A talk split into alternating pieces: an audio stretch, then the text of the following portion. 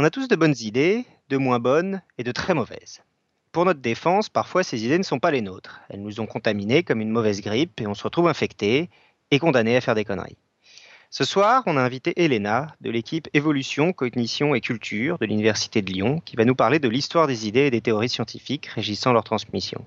Nous sommes le mardi 2 juin 2015 et vous êtes dans Podcast Science 221. Bienvenue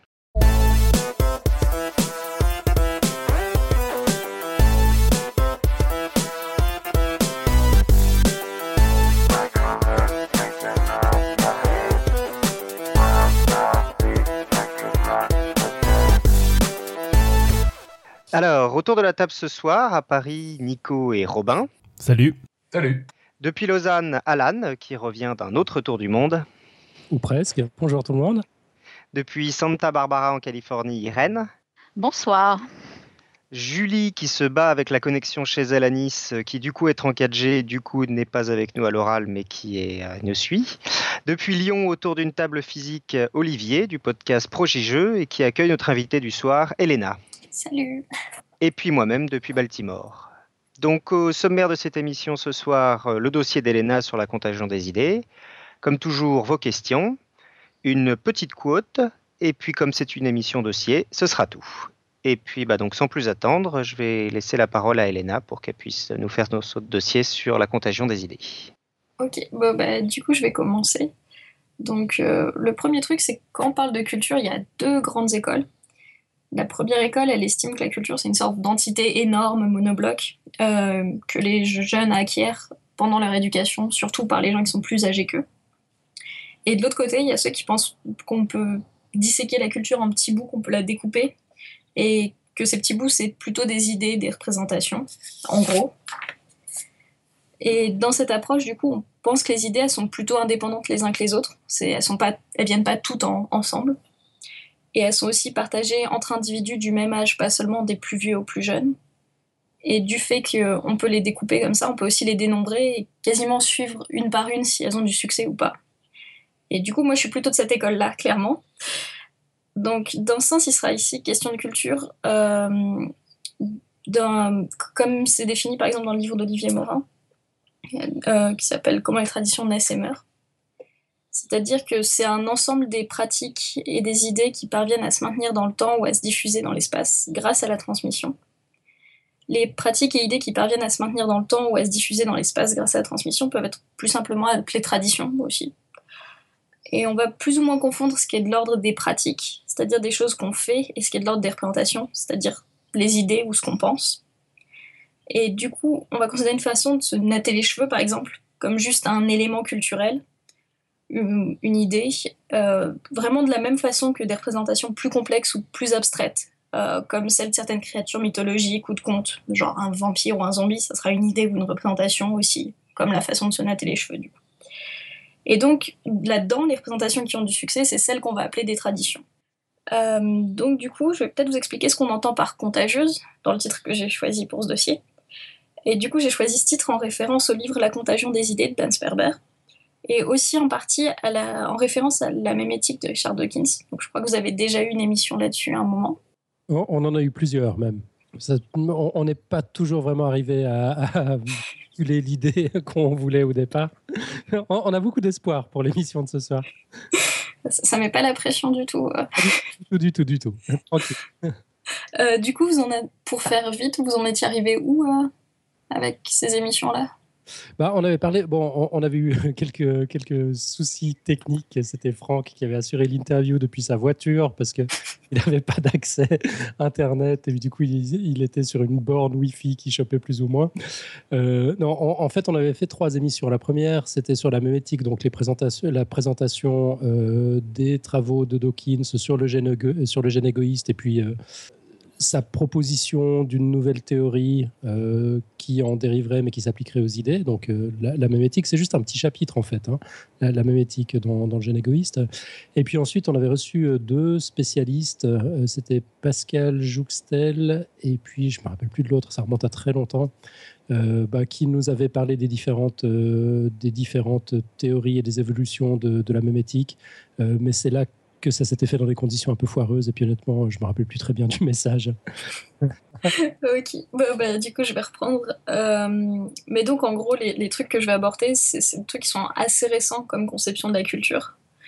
Euh, il n'y a, a, pas grand chose qui a plus que 30 ou 40 ans, quoi. Non. Et ça, c'est pour vraiment les trucs les plus vieux, donc ce qui est mémétique. Euh, et donc l'idée qui est assez chouette dans ces conceptions-là, c'est on emprunte plus ou moins la métaphore des idées comme des espèces de petits parasites ou de virus qui se transmettent et euh, qui se multiplient dans les esprits humains. Et du coup, une autre des particularités de ce type de courant de recherche, en fait, c'est d'appliquer la théorie de l'évolution et tout ce qui va être sélection naturelle aux idées, aux représentations et aux pratiques culturelles, ce qui n'était pas du tout fait avant. Et donc, en fait, il s'agit d'appliquer le principe de sélection naturelle aux idées. Elles se transmettent et se reproduisent plus ou moins bien selon leurs caractéristiques. Euh, un des débats qui a vraiment à l'heure actuelle en plus dans ce champ-là, c'est vraiment savoir à quel point on peut estimer que les idées suivent le même type de, de sélection et de pression qu'on a sur des organismes vivants. Euh, donc, parce qu'en fait, on a des idées, il y, a, vraiment, enfin, comme pour les organismes vivants, on a vraiment une grande variabilité de est-ce qu'une idée se transmet bien ou pas. Il y a certaines idées qui ont un succès qui est incroyable et survivent assez longtemps. Euh, la chanson Happy Birthday to You, c'est un très bon exemple. Enfin, une chanson de joyeux anniversaire, elles, ont des paroles qui changent très très peu dans le temps et qui a priori sont, sont répétées quand même vraiment pas mal de fois. Euh, T'as une idée à quel point c'est vieux euh, les chansons de Tubes que tu que en parles? C'est genre ça a 100 ans ou c'est plus vieux que ça? Je sais pas, non, ça doit pas forcément être beaucoup plus vieux que ça, mais en tout cas, c'est surtout que c'est, ça a vraiment pas beaucoup de modifications dans, dans, ce temps-là, quoi, qui est, assez impressionnant. Ce, qui, ce, qui, est remarquable aussi, j'interviens, mais ce qui est remarquable aussi, c'est que non seulement ça change pas longtemps, mais on les, on les retrouve dans le monde entier en plus. Hein. Ça, ça, on les retrouve dans, dans, plein de pays, la même chanson avec des pas bah, beaucoup de variantes. Ouais, c'est vraiment de la traduction quasiment mot à mot, quoi. Enfin, donc euh, non, ça, bah, ça, fait partie du fait que ça soit une représentation qu'on peut dire vraiment euh, successful, quoi. Enfin, qui a vraiment beaucoup de succès. Et du coup, à l'opposé de ça, on a aussi des, idées qui sont vraiment très très vite oubliées au point où j'aurais du mal à vous en citer, mais je pense que vous en avez tous des idées que vous avez peut-être dit une fois à une personne, grand maximum, et c'est tout. Euh, pour prendre un exemple qui est un petit peu plus moderne, par exemple, pour chaque vidéo de chat qui est largement partagée et vue sur YouTube, il y a énormément, énormément d'autres vidéos de chats, et d'autres vidéos en général, qui dépassent pas les quelques vues. Il y a un seul Grumpy Cat, par exemple alors qu'il y a beaucoup, beaucoup de chats sur YouTube. Donc, c'est un phénomène euh, quasi de sélection naturelle qui fait que les, c'est celles qui ont le plus de chances d'avoir du succès vont remonter, c'est ça? Euh, Ouais, en gros. D'accord. Vrai le caractère grumpy est un caractère qui se transmet bien sur les chats YouTube. c'est ça. Apparemment. C'est vrai qu'on a connaissance que de celles qui ont bien fonctionné, en fait, qui ont connu un succès. Bah, du coup, ouais, c'est assez difficile. Euh. Puis en plus, ce qui est intéressant, c'est que le, mécanisme qu'il y a de recherche sur YouTube a tendance à renforcer ce truc-là, parce que les vidéos qui ont vraiment pas beaucoup de vues, c'est pas celles qui arrivent en premier dans les résultats de recherche. Mhm. Du, du, coup, en plus, ça, ça renforce un peu le, cette tendance-là, quoi. Et pour, pour, les tweets, par exemple, c'est pas mal la même chose aussi, en fait. Si, si, tu, si on regarde les courbes de combien de fois sont partagés des tweets, il y a très très peu de tweets qui font énormément de repartages et l'immense, immense majorité des tweets qui sont vraiment très, très, très peu partagés, qui sont quasiment jamais retweetés. Ok, donc beaucoup de déchets, beaucoup d'appelés, peu d'élus. Voilà, c'est exactement le principe. Euh, donc du coup, le truc c'est que ça c'est le principe de base sur lequel il y a pas mal de gens qui sont d'accord. Euh, mais après, il y a différents sous-courants là-dedans et ils n'ont pas forcément étudié les mêmes trucs. Euh, donc du coup, maintenant, je vais, je vais développer euh, cette idée de base. De... Il, y a de la, il y a de la sélection naturelle sur les idées qui se transmettent. Et euh, donc du coup, je vais vous présenter les trois gros courants qu'il y a là-dedans. Donc bon, il y a la mémétique, la coévolution gène-culture et l'épidémiologie des représentations. attends, attends, attends, ça fait beaucoup de gros mots. Donc mémétique, ça, on, a, on, a déjà, on a déjà abordé. La deuxième, c'est coévolution gène-culture, c'est ça? Ouais, c'est ça. D'accord, donc une évolution parallèle des gènes et de la culture Ouais, globalement, c'est beaucoup ce genre de problème-là. D'accord, donc ça, tu vas revenir dessus dans un instant. Puis la troisième, c'est quoi, t'as dit? Épidémiologie des représentations, ou épidémiologie des idées, c'est un peu comme vous voulez pour le nom, je pense. Où on traite les idées comme des virus et puis on essaye de comprendre comment, comment elles se propagent. Ouais, bah, le nom, il vient vraiment de l'inspiration mémétique. Après, c'est parce qu'il y a... C'est un peu différent sur ce qu'ils pensent de la propagation. Du coup, je vais, je vais repartir sur chaque truc un peu plus précisément, peut-être. Ça marche, j'arrête de t'interrompre, on écoute. Non, non, bah, pas de souci, c'est juste du coup, euh, tout ça, je reviens dessus euh, dans pas longtemps. Parfait. Euh, donc, du coup, par contre, il y a un petit truc que je voudrais dire avant parce que c'est ça me paraît assez important vu les débats qu'il y a dessus en ce moment. Moi, j'ai tendance à considérer que c'est des courants qui sont en bonne partie complémentaires. Il y a d'autres gens qui pensent que c'est plus contradictoire que ça. Donc voilà, je, préfère prévenir avant. Donc du coup, on va commencer par la même éthique. C'est vraiment le truc le plus ancien et le, plus fondateur quoi, dans, les trois qu'il euh, parce que du coup, ça, ça se fonde vraiment dans le bouquin Le gène égoïste de Dawkins qui date de 1976. Et c'est vraiment essentiellement cette idée que les, les, les idées, c'est des petits virus qui se transmettent. Quoi. Euh, et, et, du coup, par contre, ça, ça implique aussi qu'ils se répliquent de façon qui est très très fidèle par rapport à ce qui va être plutôt supposé dans les autres courants de recherche c'est quelque chose qui est, assez fort dans la mémétique au départ quand même. Vous avez des questions là-dessus euh, non, enfin, tu, vas peut-être juste pouvoir confirmer. Moi, si je me rappelle bien, euh, Dawkins euh, développe sa vision de l'évolution, disant que le gène, finalement, est l'agent qui cherche à se, à, se reproduire et puis qui trouve toutes sortes de stratégies pour, pour le faire. Donc il précise bien que tout ça est métaphorique, évidemment. Hein, le, gène n'a pas d'intention, n'a pas de volonté, euh, mais qu'en gros, il, inverse un peu le paradigme euh, en disant qu'on n'est pas des machines qui contiennent des gènes et puis qui essayons de nous reproduire, mais c'est plutôt le gène qui essaye de trouver la machine la plus appropriée euh, pour, pour survivre dans, dans le bon enfin dans son environnement et puis se propager. Puis du coup, cette définition du gène, il essaye de l'appliquer aux idées et il appelle ça un mème. le, mème, c'est vraiment la version, la version virtuelle, quoi, la version culturelle du gène. En même ouais. C'est ça, hein? Ouais, ouais, c'est ça. D'accord. Tu as très bien résumé. Euh, bah, du coup, je peux peut-être passer au, courant suivant. Ouais, volontiers.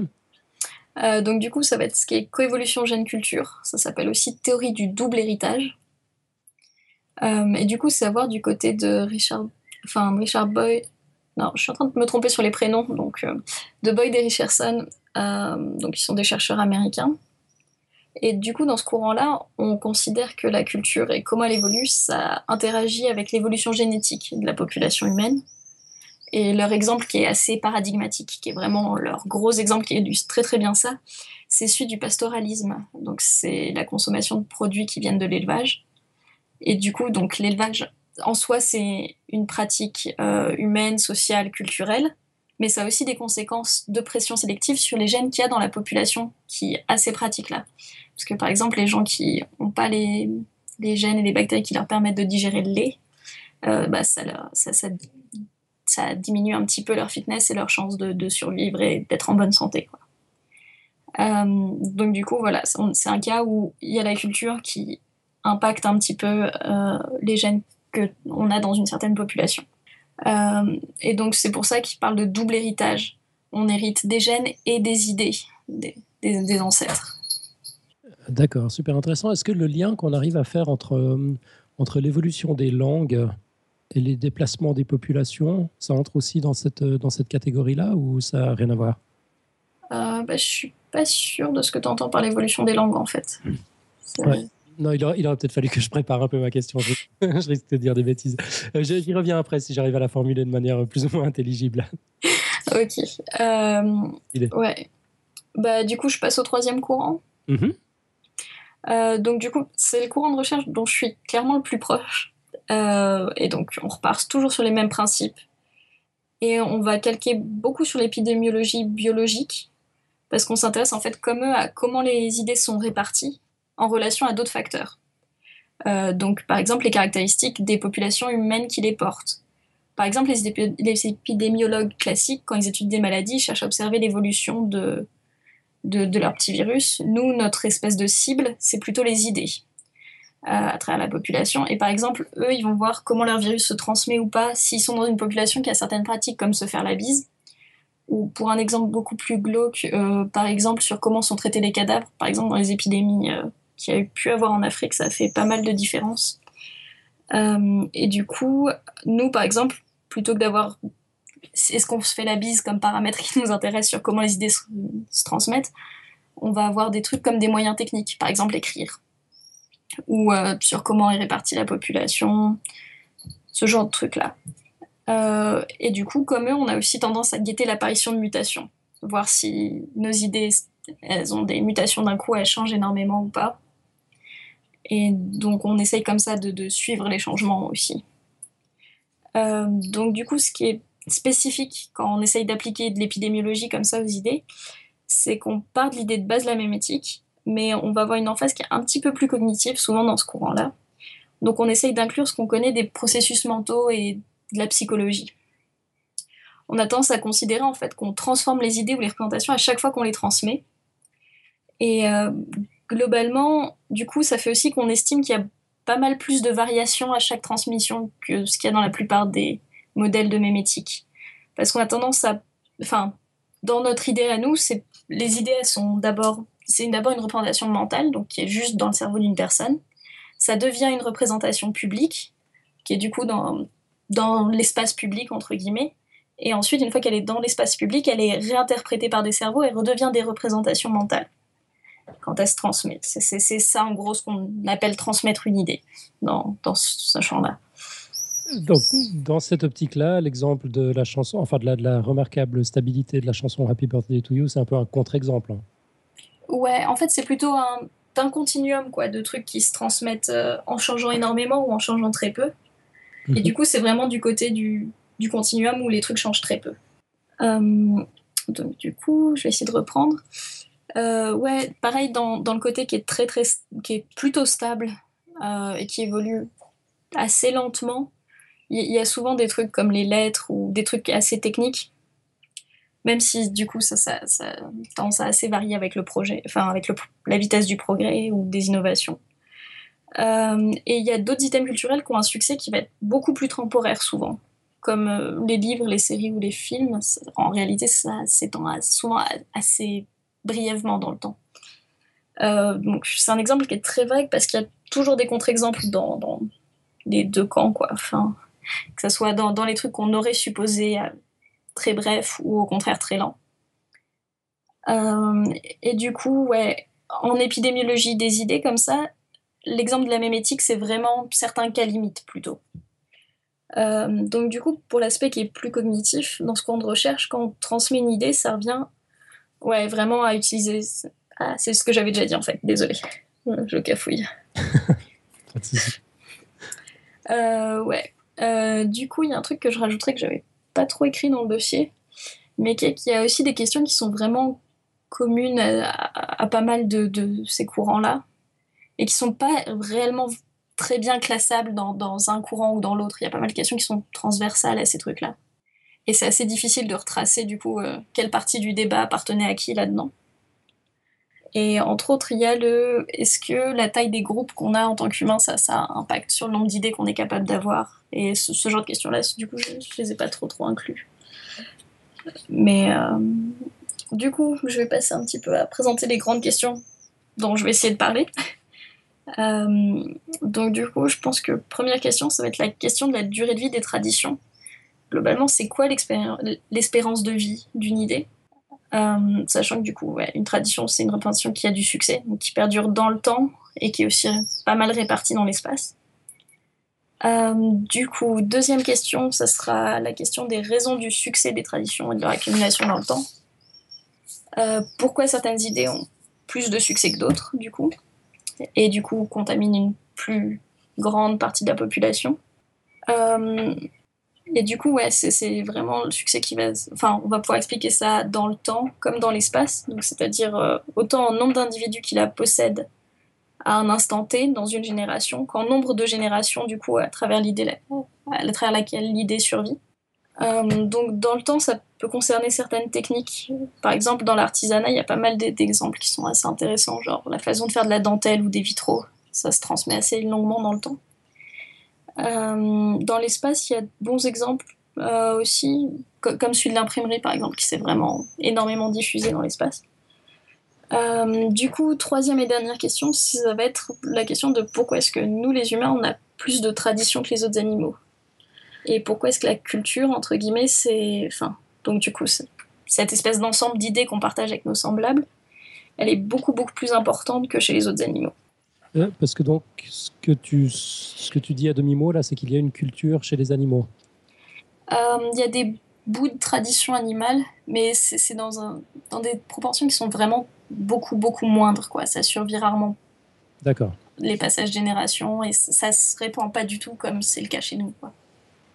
Ok, mais, mais c'est quand même dans sa nature le même genre de phénomène, c'est de la transmission d'informations qui survit aux générations, grosso modo. Hein. Ouais, bah, le truc c'est que du coup, il n'y a pas vraiment de cas où ça survit à beaucoup de générations chez les animaux. D'accord. Ce qui fait que c'est assez différent. quoi. C'est un truc qui est assez unique dans le règne animal, quelque part, ce qu'on a nous. Très bien. Ok, bon, on t'écoute. Euh, du coup, euh, le truc c'est que pour avoir du succès, une idée doit affronter deux gros problèmes en gros. Donc le premier c'est l'usure, c'est le fait qu'elle va perdre en qualité.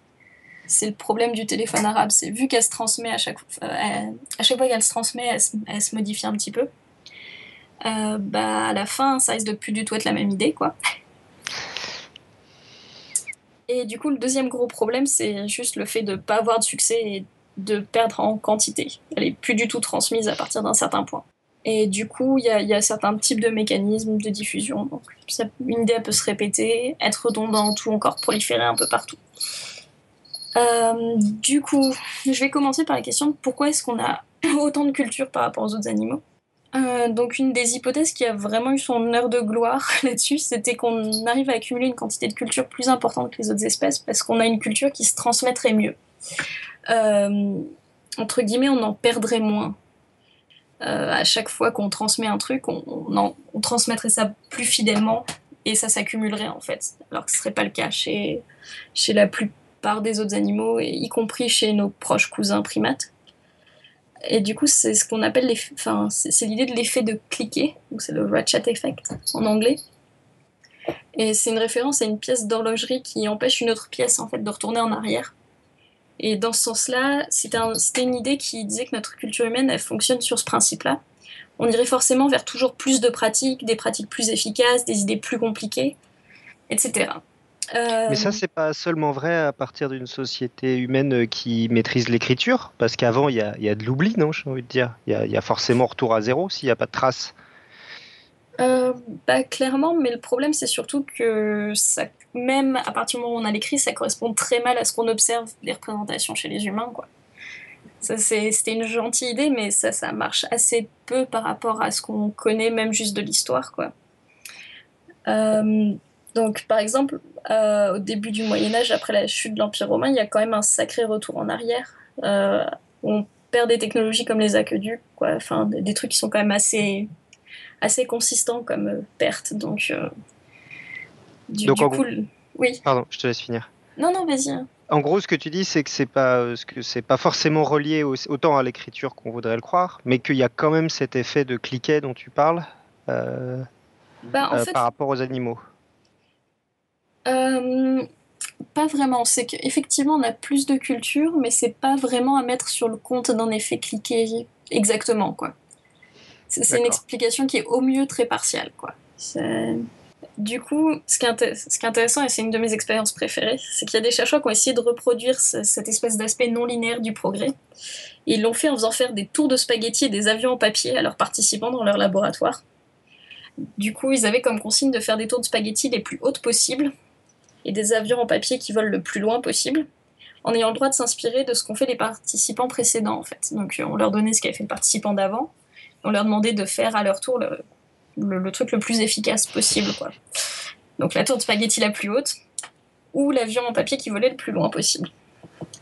Et donc du coup, ce qui est intéressant, c'est qu'au final, les dernières tours de spaghetti, elles sont effectivement plus hautes que les premières. Euh, et les avions en papier volent effectivement plus loin à la fin qu'au début. Mais le truc, c'est que si on prend à n'importe quel moment des chaînes comme ça, ce qui se passe, bah, c'est assez rare en fait. Enfin, c'est pas toujours le cas en tout cas que l'avion en papier vole mieux que l'avion en papier d'avant.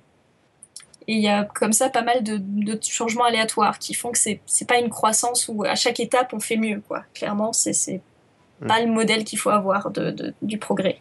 Et euh, du coup, ça c'est une assez bonne illustration du fait que la culture c'est un phénomène qui est assez chaotique. Euh, le bon modèle d'à quoi ressemble la transmission culturelle, c'est vraiment ce qui est proche du téléphone arabe, quoi. Donc c'est a un premier participant qui transmet un message à l'oreille du deuxième participant, et ainsi de suite jusqu'à ce qu'on en soit au dernier participant.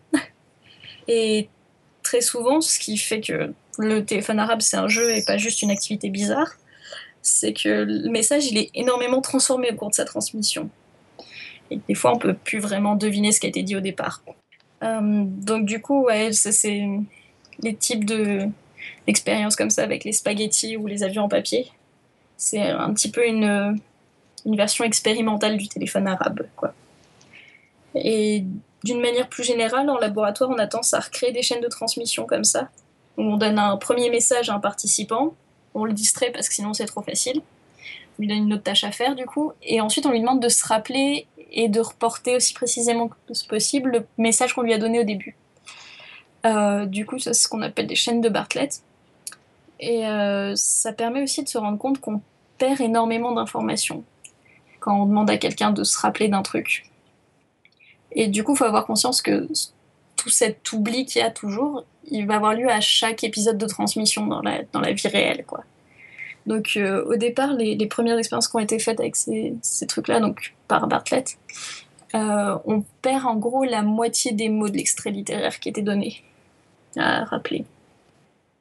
Donc euh, ça nous ramène au fait aussi que la transmission culturelle, c'est vraiment un processus qui fait peu d'élus pour beaucoup d'appelés. Il y a une très petite quantité d'implémentations qui existent, qui se transmettent assez bien pour avoir un certain succès. Vous avez des questions? Non, mais on suit. C'est vrai que c'est intéressant. c'est intéressant, pardon. Non, non, mais c'est vrai que c'est intéressant. Mais c'est vrai cette idée que la progression des idées, elle se fait de façon chaotique plutôt que linéaire. Je trouve ça très intéressant, oui. Et, puis moi, le truc qui me, qui, qui me bluffe dans ce que tu dis, c'est cette idée que les, bah, les idées se se perdent et sont reconstruites. Enfin, ça me fait, ça me fait penser au mécanisme de la mémoire humaine, pour, ce que j'en ai compris. C'est-à-dire que les informations ne sont pas stockées comme sur un disque dur, mais on les reconstruit à la volée à chaque fois qu'on les évoque. Et, là, les idées euh, qui seraient transmises de cette manière-là, ça me fait penser exactement à ça. bah c'est un petit peu ça. Et ça fait que du coup, quand on parle de, des changements qu'il y a à chaque étape de transmission, ça, implique aussi que bah, ces étapes de transmission, elles sont assez contraintes par la psychologie humaine et par nos capacités à se rappeler précisément des choses. Mhm. Et aussi par nos tendances à présenter les choses d'une certaine façon quand on veut les transmettre. Mais bon, ça c'est encore une autre question. Euh, du coup, il y a aussi des cas en fait où il n'y a juste pas vraiment de progrès. les, choses restent très linéaires ou très très stables pendant très longtemps un moment dans la, préhistoire, dans notre histoire évolutionnaire, on a quasiment un million d'années où a priori on a fait vraiment exactement le même type de hache, quoi. Donc bon, ça c'est du coup c'est pas vraiment un effet où on peut partout, enfin où on a tout le temps du progrès non plus, quoi. Euh, du coup, il y a une explication qui est un petit peu meilleure qu'on aurait un truc magique qui fait qu'on perd jamais rien, qui est euh, on pourrait être des meilleurs communicants dans le sens où euh, notre communication humaine, elle est quand même assez unique dans le règne animal. Euh, dans le sens où on fait de la communication qui est dite ostensive. On communique volontairement et euh, surtout dans notre, dans notre communication verbale comme non verbale, on a des signes qui, qui servent à montrer qu'on a une intention de communiquer, qui servent vraiment à attirer l'attention sur ce qu'on fait ou ce qui est montré. Et c'est quelque chose qui est pas réellement le cas chez la plupart des animaux. C'est quand même assez unique. Euh, le pointage, par exemple, c'est un truc qui est vraiment assez spécifique des humains. Et du coup, il y a un autre facteur aussi qui a probablement participé au fait qu'on accumule des traditions, euh, qui, est, qui est probablement le fait qu'on a des populations plus larges que les autres grands primates. Euh, mais aussi, c'est une population qui a a priori beaucoup plus de contacts pacifiques à l'intérieur de la population euh, que ce qu'il y a chez les autres singes. Donc du coup, ça permet d'inventer plus et de conserver plus d'idées a priori. Euh, donc voilà, là c'est à peu près la fin de la partie sur pourquoi est-ce qu'on a autant de culture par rapport aux autres animaux. Donc si vous avez des questions là-dessus, euh, allez-y quoi. Ouais, bonne question. Euh, j'ai pas vraiment de question, mais plutôt un commentaire. Mais enfin, je, me rends compte que je, vais me, je risque de me répéter par rapport à, ce que je disais tout à l'heure. Mais, dans cette grande question de pourquoi notre culture est si différente, est-ce que la réponse serait pas simplement parce que parce que notre cerveau est si différent, nos processus cognitifs sont si différents? J'ai l'impression qu'il y a un, un mapping, enfin ce qui ressort de ce courant de recherche, c'est qu'il y a un mapping assez proche entre, entre le fonctionnement de nos processus mentaux et puis la manière dont, dont la culture se transmet. Et que la réponse est peut-être tout simplement là, non? Je sais pas, parce que c'est aussi. Historiquement, c'est un peu les premières fois où on essaye justement de rapprocher ce qu'on a comme processus mentaux et comment la culture se transmet. Du coup, c'est peut-être aussi un artefact de. C'est la première fois qu'on essaye de faire ça. du coup, ça paraît évident parce qu'on a surtout des exemples où ça marche bien en tête. Et de. Ouais, faut vraiment garder à l'esprit que c'est des idées qui sont relativement neuves, entre guillemets. Donc, du coup, je, je tendance à penser que d'ici 20 ou 30 ans, on sera déjà probablement un peu plus nuancé, qu'on trouvera pas mal d'autres trucs. Après, il y a aussi des, des études qui sont vraiment plus sur des, des aspects qui sont pas mal plus mécaniques et qui touchent pas trop vraiment à ce qu'il y a dans la cognition. Pas mal de trucs sur la taille des groupes, par exemple, où du coup, c'est c'est vraiment pas, pas nécessairement par la cognition qu'on arrive au fait qu'on a plus de culture, mais juste parce qu'on a une plus grande population, donc il y a plus d'idées qui circulent. L'idée de la taille des groupes, elle est aussi liée à nos, à, à nos limites euh, cognitives, non? Enfin, ça, c'est les travaux de Dunbar, ce frère. Ouais, ouais, qui est, euh, qui est à Oxford et le, le fameux 150. Ouais, c'est ça, ouais. Euh, mais si j'ai bonne mémoire, je ne me rappelle plus des détails de ce truc-là, mais enfin, il y, avait un lien avec, euh, avec euh, la, la, notre, la capacité de notre mémoire, en gros. Ouais, bah globalement, c'est des études comparatives avec les, entre autres, avec les autres primates, qui montrent que du coup, euh, si on suit l'espèce de loi qu'il y a entre la taille, alors je sais plus si c'est du cerveau en entier ou d'une partie du cerveau, euh, et le nombre de, de membres en général du groupe, on arrive à, vu la taille de notre cerveau, on a entre guillemets des groupes naturels de 150 individus. Mhm, c'est ça. Euh, bon, après, il y a, il y a pas mal de. On avait déjà parlé, ça, je crois, dans une émission, non? Ouais, on a dû en parler à deux, trois Ça me reprises. dit quelque chose, j'ai l'impression. Ok, pardon. Pas de souci. Oui, moi aussi, oui. De la taille du groupe, oui. Mm. Bah, il y a aussi, enfin, du coup, dans les trucs de Dunbar, il y a aussi que historiquement, ça a l'air de pas trop mal marcher sur, sur des périodes de l'histoire. hein. Le, le coup des, des, 105, des plus ou moins 150. Euh, et du coup, ouais, je sais plus trop où on est parti là. Euh, donc là, tu nous disais que tu avais terminé la partie euh, qui expliquait pourquoi notre culture est différente de celle des animaux. Ça allait passer à la suite. Ouais, bah du coup, euh, on va rentrer dans la partie que moi je trouve la- probablement la plus excitante, qui est, euh, du coup, c'est quoi les facteurs qui font que certaines idées sont plus contagieuses que les autres. Du coup, pour pré- présenter ça, je vais, je vais faire deux grosses catégories qui sont assez grossières et qui sont c'est pas très fin comme façon de les présenter, mais euh, c'est faute de mieux, quoi. Donc du coup, il y, a- il y a des facteurs qui ont trait à ce que les idées contiennent. Donc c'est vraiment les, les facteurs de qui sont vraiment plus liés à la psychologie. Et du coup, il y a d'autres facteurs qui sont liés à qui possède ces idées et cherche éventuellement à les transmettre, ce qui a un côté un petit peu plus social, entre guillemets. Euh, et du coup, pour résumer ça, je vais emprunter les mots d'Olivier Morin. Il y a trois choses qui font vivre les traditions, leur diffusion préalable, leur attrait et l'accessibilité des individus qui les portent. Euh, du coup, on va commencer par euh, le terme du milieu, donc leur attrait. Et l'idée qu'on va, du coup, on va commencer par les facteurs qui sont liés au contenu des idées. Euh, donc, l'attrait des idées, ça peut provenir de leur contenu de plusieurs façons. Une idée peut être attractive de façon locale, parce qu'elle présente un attrait lié au contexte dans lequel il se situe. Euh, donc, par exemple, c'était le cas pour la natte mandchoue, parce que c'était euh, c'était une façon assez pratique, a priori, de, natter ses cheveux pour monter à cheval, parce que les mandchous étaient souvent à cheval. Euh, mais aussi une possibilité pour une idée d'être attractive de façon plus générale, voire universelle. Et dans ces cas-là, il est souvent question de la relation entre l'idée et les intuitions plus ou moins universelles qui existent chez les humains. Donc, par exemple, des idées peuvent bien marcher si elles sont intuitives. Euh, donc, intuitives dans ce sens-là, ça veut dire qu'elles paraissent collées avec notre impression spontanée, espèce de gut feeling. Du coup, pour comprendre cette idée, je vais essayer de faire un court détour pour expliciter un tout petit peu plus la vision de l'esprit humain qui, qui va avec ces théories-là, quoi. Mhm. Euh, donc, pour dire ça vite et bien, on a tendance à considérer que le cerveau et l'esprit humain, c'est un organe comme les autres. Du coup, à ce titre-là, il a été soumis à des pressions sélectives particulières. Et la façon la plus efficace de faire face à des pressions sélectives, donc globalement à des problèmes que les organismes rencontrent souvent dans leur environnement, c'est de développer des réponses qui sont spécifiques à ces problèmes plutôt que des énormes mécanismes qui feraient un peu de tout. Et du coup, dans le jargon, les, réponses spécifiques à ces problèmes, les trucs qu'on évolue pour faire face à ça, c'est ce qu'on appelle des modules. Euh, par exemple, dans ce cas-là, on considère qu'on a un module qui est dédié au traitement des visages.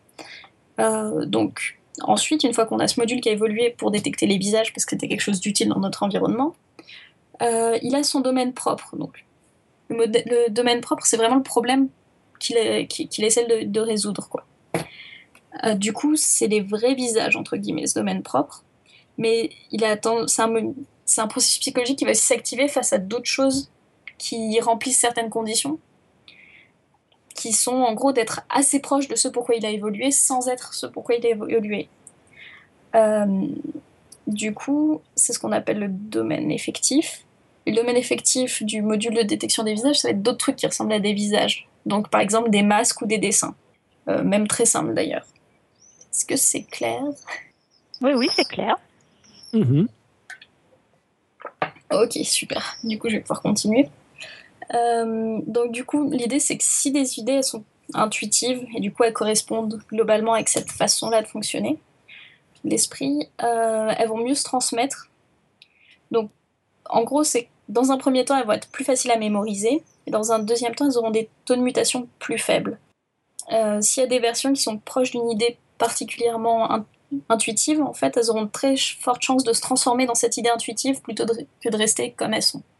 Euh, donc on a quelques exemples là-dessus. Enfin, je peux, je peux même citer l'article du coup que j'ai écrit et que j'ai été présenté il y a pas longtemps.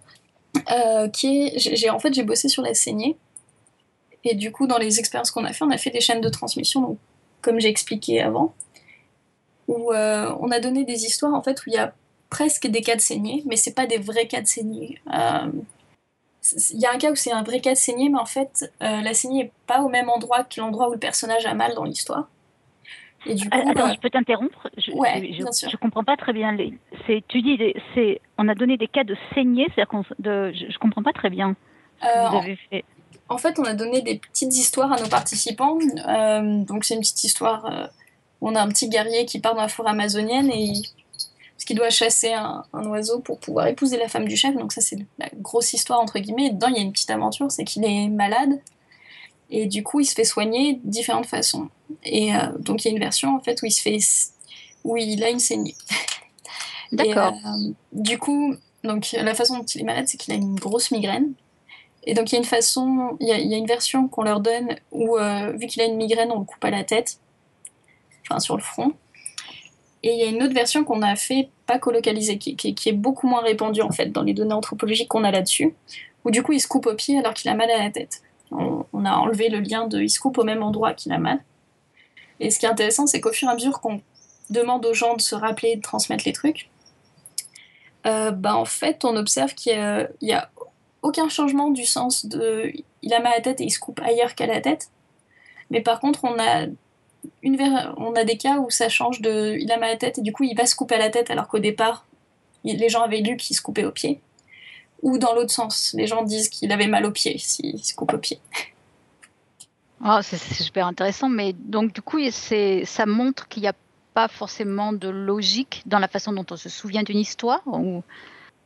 Euh, bah, plutôt qu'en fait la façon. Si, justement, oui. oui. pardon. La façon dont on se souvient d'une histoire, du coup, elle, elle est pas mal euh, modifié par ces intuitions-là, en fait, en gros. Ces intuitions-là, c'est-à-dire, je suis un peu perdue, en fait.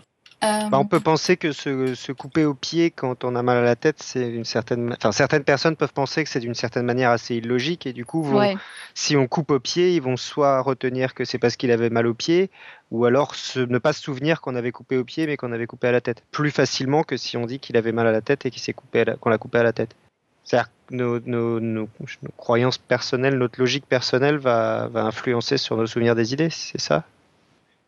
Ouais. Euh, ouais, en gros, c'est ça. et surtout les, mécanismes de base qu'on a au niveau psycho pour, euh, influencer tout. Ok. Euh, du coup, euh, j'ai à peu près fini d'expliquer pourquoi est-ce qu'être intuitif, ça aide une idée à avoir du succès.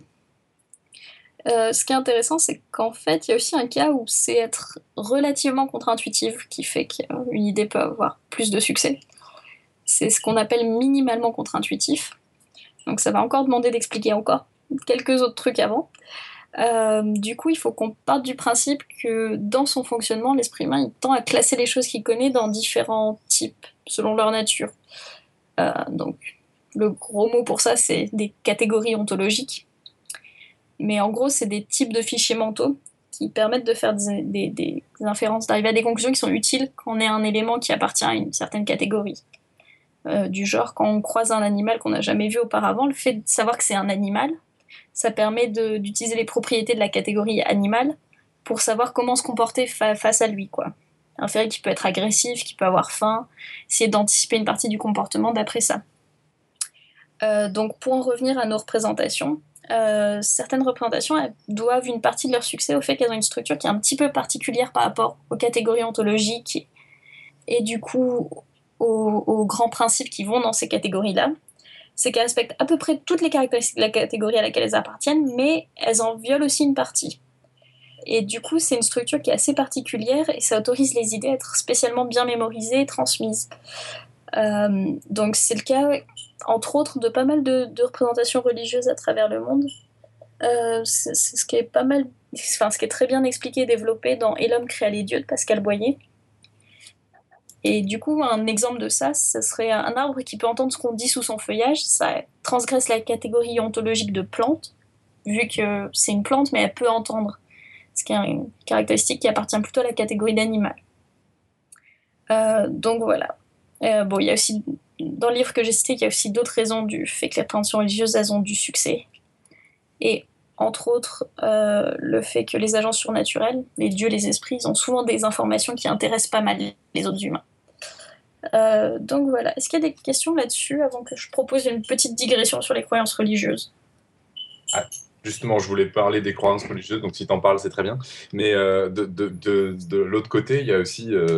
C'est curieux de dire. Enfin, les trucs intuitifs se propagent mieux et, enfin, ça dépend ce qu'on appelle intuitif, quoi, parce que les, tout ce qui est scientifique, etc., où on explique bien, il y a des liens de cause à effet, on explique bien rationnellement comment ça fonctionne.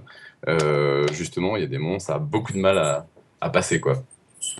Ouais, bah c'est souvent parce qu'il y a d'autres obstacles dans ce cas-là. T'avais un truc en tête? Non, enfin, c'est, enfin, oui et non. C'est-à-dire qu'avec le boulot que je fais, je, donc, euh, si tu n'es pas au courant, je travaille au Palais des Découvertes et j'essaye de, de, parler de mathématiques aux gens. Et euh, c'est une vraie. Non, mais c'est vrai que c'est une vraie question euh, permanente, mais que par que, que enfin pas que pour les mathématiques et pas que dans la vulgarisation d'ailleurs, même au niveau au niveau de l'enseignement des mathématiques, pourquoi un truc qui en principe est logique, cohérent et parfait logiquement, etc. Justement, tu es capable de faire une erreur logique, tu es pas capable de pas comprendre une idée alors que justement elle est censée être logique, etc. Et donc, euh, il y a une limite à l'aspect, euh, on comprend quand c'est. Alors oui, enfin, intuitif et logique, c'est pas la même chose, mais il y a ce côté évidence euh, lié, etc., qui est, qui est pas toujours très limpide, quoi. Donc il y, avait des deux questions. Il y a comment. Enfin. Une religion, c'est effectivement pas intuitif, mais ça t'a dit que t'en parlais. Et, et comment des choses qui, au contraire, peuvent paraître, une fois qu'on les a comprises, ou pour un certain nombre de personnes extrêmement intuitives, enfin, ça a pas l'air d'être universel, quoi. Ouais, bah en fait, du coup, je parle aussi un tout petit peu de science dans le paragraphe qui suit. Très bien. Du coup, je pense que je vais continuer et du coup, je pense que tu auras des questions ou des remarques peut-être un petit peu plus après ça. Ok.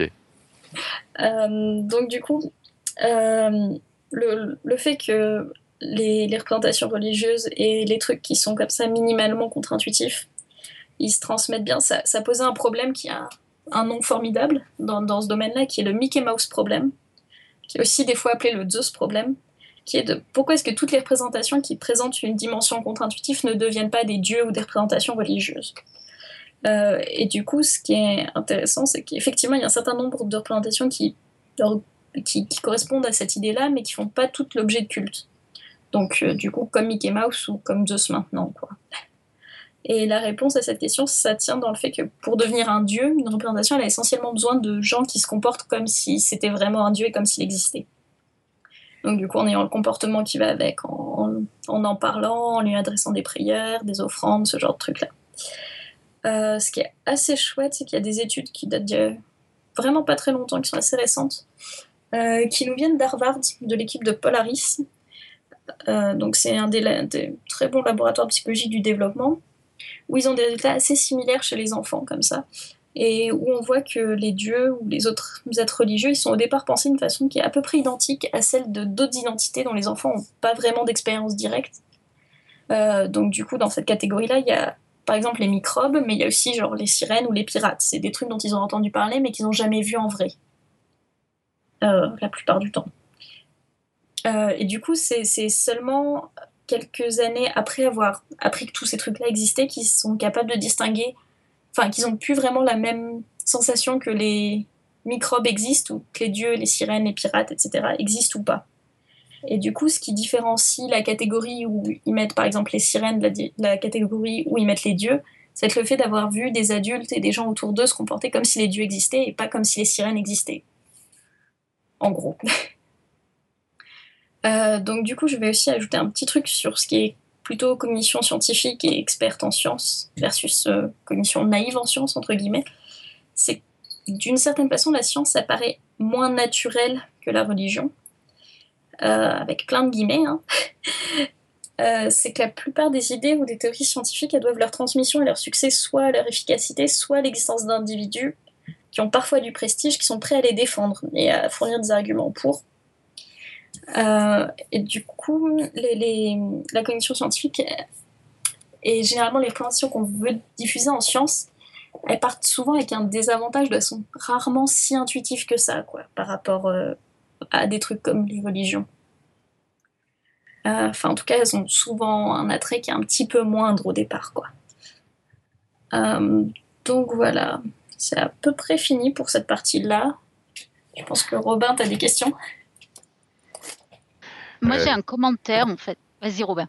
Non, non, non, non vas-y, vas-y. Euh, moi, ça me fait penser euh, ce que tu dis. Euh, peut-être que c'est naïf, mais en fait, ça me fait penser, c'est vrai qu'il y a des gens qui, euh, qui, ont une façon de parler aux masses, aux gens, euh, d'une façon très charismatique finalement. Et donc, peut-être que c'est la religion, mais ça me fait penser à des gens comme Hitler ou, ou, ce genre de personnages qui savaient tellement bien parler aux foules qu'ils pouvaient faire propager des idées qui à la fin étaient monstrueuses en fait. Que est-ce que c'est bien ce dont tu parles là? Euh, pas vraiment. Ça, ça c'est vraiment un cas assez particulier et euh, ça va plus avoir à faire avec euh, ce qui est du type déférence, prestige et c'est des trucs dont je parle un tout petit peu plus tard. D'accord, parce que tu disais, c'est vrai que le, les idées scientifiques euh, peuvent se développer si la personne qui va les énoncer a un impact sur les gens finalement. ouais, pas que en fait, mais non, je sais pas trop là. D'accord. c'est plutôt des trucs euh, dont je pensais parler après en fait. D'accord. Pas de souci, tu pourras en parler après. Et puis Irène, peut-être juste pour répondre à, à, ta question ou annoncer un petit, un petit scoop comme ça. Euh, le 22 septembre, on recevra John Antoniakis sur le podcast, qui est un spécialiste de la question du charisme. Puis on explorera avec lui la science du charisme, justement. Qu'est-ce qui fait que certaines personnes arrivent à galvaniser des foules? Qu'est-ce qui fait qu'on a envie de voter pour certains candidats juste en voyant leur tête avant même qu'ils ah aient ouais. bouche et d'autres pas C'est super intéressant. Ça, ah ça, ouais, sûrement, oui. Mm -mm. Ce, sera, ce sera à la rentrée, par contre. On n'a pas réussi à caser ça avant, avant les, la, la, pause estivale. Euh, Robin avait peut-être encore une question sur les, sur les histoires euh, d'intuitivité des religions non, je, je, je, je, suis complètement désolé, j'ai été euh, détourné mon attention, donc je réécouterai et tant pis. tu poseras ta question en différé. Ok, bon, bah, pas de souci. Euh, du coup, bah, on va peut-être pouvoir aller voir du côté facteurs un petit peu plus sociaux du, de ce qui rend les idées contagieuses. Donc en gros, c'est des facteurs qui sont liés à la distribution des idées, en partie un petit peu à leur démographie, entre guillemets. Euh, donc, un des premiers trucs, c'est le biais de conformisme. Donc, c'est l'idée que si une représentation elle est très répandue parmi les gens qui vous entourent, ça va être plus probable que vous l'adoptiez. Et c'est été parfois argumenté que c'était un biais qui pouvait se révéler vraiment adaptatif, vu que du coup ça permet d'utiliser des connaissances qu'ont d'autres individus autour de soi sans avoir à les posséder soi-même.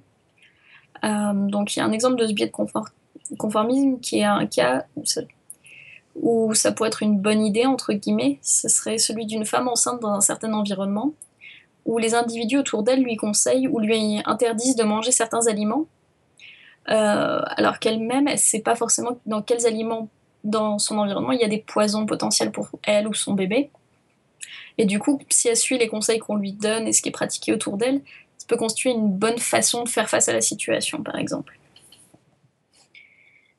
Euh, du coup, ensuite, on va passer à un autre biais qui est le biais de prestige, qui est qu'une idée, elle a un espèce d'avantage et elle a de meilleures chances d'être transmise si elle est présente chez des individus prestigieux. Euh, parce que du coup, les autres individus auront ensuite tendance à les imiter. Euh, donc, de mémoire, il y a pas mal de travaux de sociologie qui montrent des effets de mode, comme ça, qui passent de haute classe sociale à des classes sociales plus basses. Euh, pour les prénoms, par exemple, on observe des effets de mode où certains prénoms sont d'abord populaires parmi les, classes, les classes sociales aisées et deviennent ensuite populaires au sein de classes sociales moins élevées. Euh, du coup, un dernier biais, ça va être celui d'efficacité ou de contenu. C'est-à-dire que si une idée ou une technique a l'air vraiment plus efficace ou plus utile, elle aura plus de chances d'être transmise et d'avoir du succès. Donc là, les trois biais que j'ai présentés, c'est essentiellement tiré de, des, livres de Boyd et du du, du, cadre de recherche de coévolution gène-culture. Est-ce qu'il y a des questions dessus? Non, pas pour moi. Ça va, c'est toujours compréhensible, merci. Super. Ok. Euh, du coup, il y a aussi d'autres facteurs qui sont vraiment plus purement démographiques, que j'emprunte encore au livre d'Olivier Morin, euh, qui est que simplement euh, un des facteurs qui est décisif dans le fait de transmettre et d'adopter certaines croyances, c'est le fait de tomber sur des individus qui ont ces croyances-là et qui sont motivés à les transmettre. Euh, donc c'est juste le fait que bah, si jamais vous rencontrez jamais de prof de maths de votre vie, vous apprendrez pas grand-chose sur les maths. Enfin, vous pouvez l'apprendre par vous-même, mais il y a de bonnes chances que le fait de rencontrer un prof de maths, donc qui est quelqu'un qui a vraiment envie de transmettre les maths et tout, ça, ça va quand même vous aider à adopter certaines idées, quoi. Euh, il y a aussi d'autres effets qui sont liés au passage des générations. Euh, donc, euh, le, le, fait que certains changements culturels, ils, ils, sont aussi portés par le fait qu'on change de génération. voilà.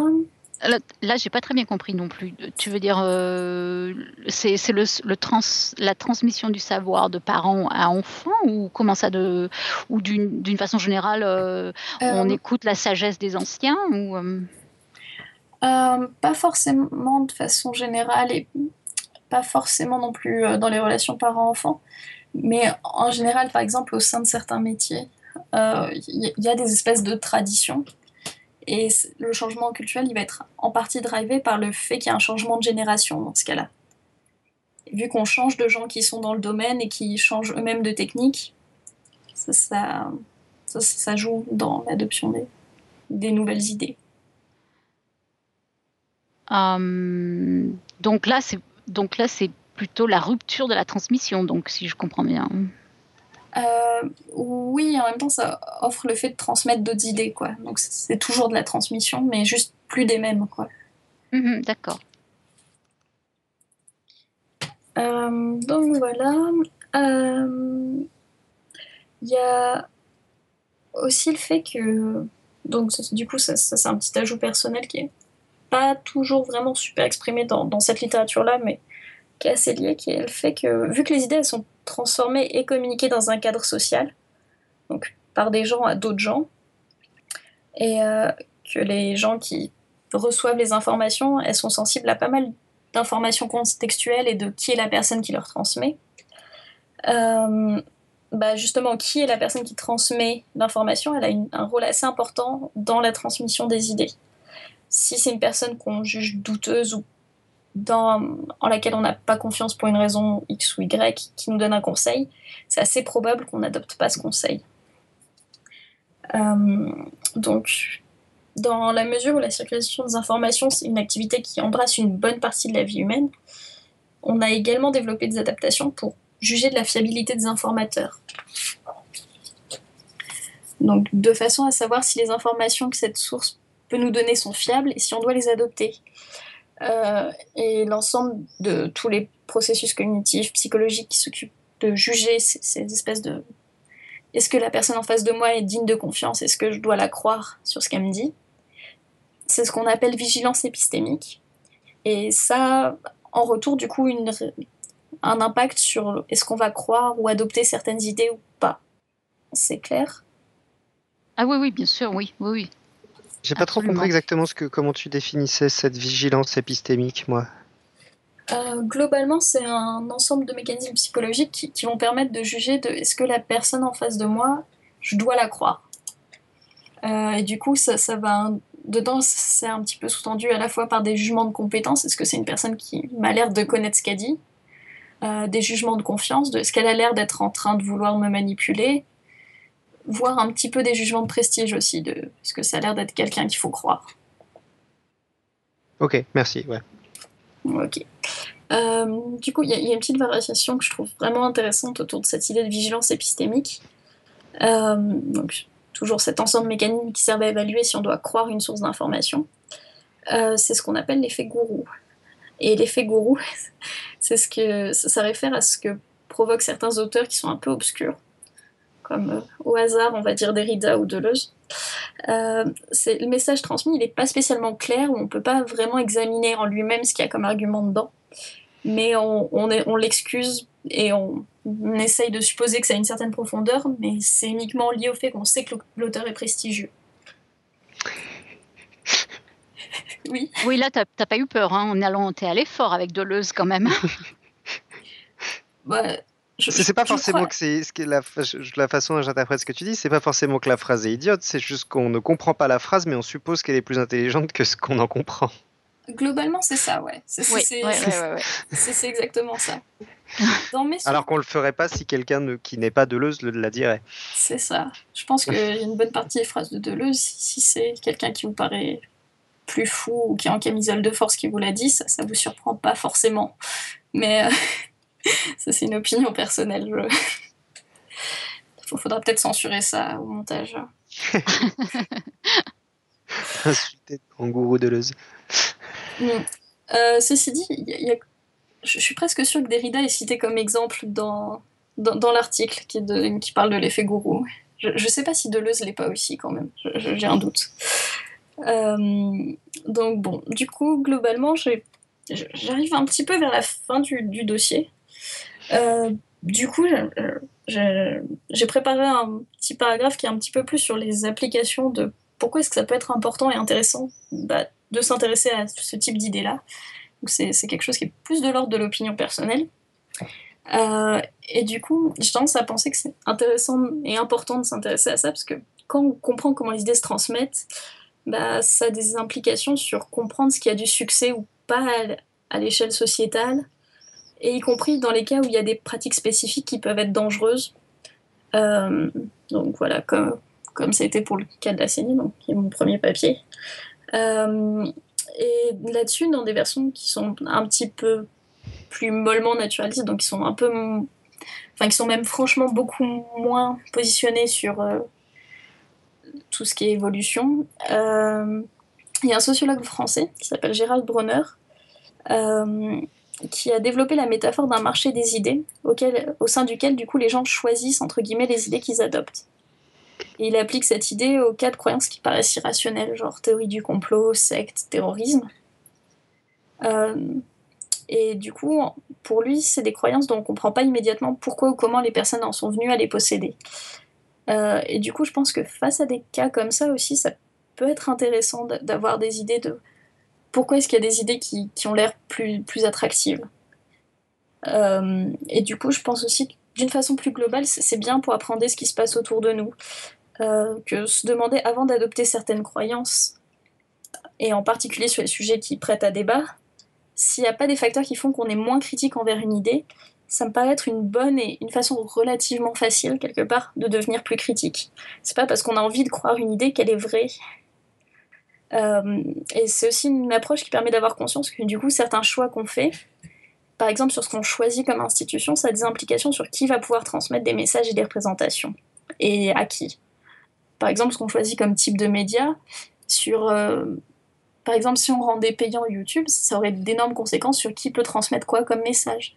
Euh, L'institution de la télévision, avec le fait que ce soit certaines personnes qui choisissent qui passe, etc., bah, c'est un choix de qui va être capable de transmettre des informations par ce média-là, par exemple. Quoi.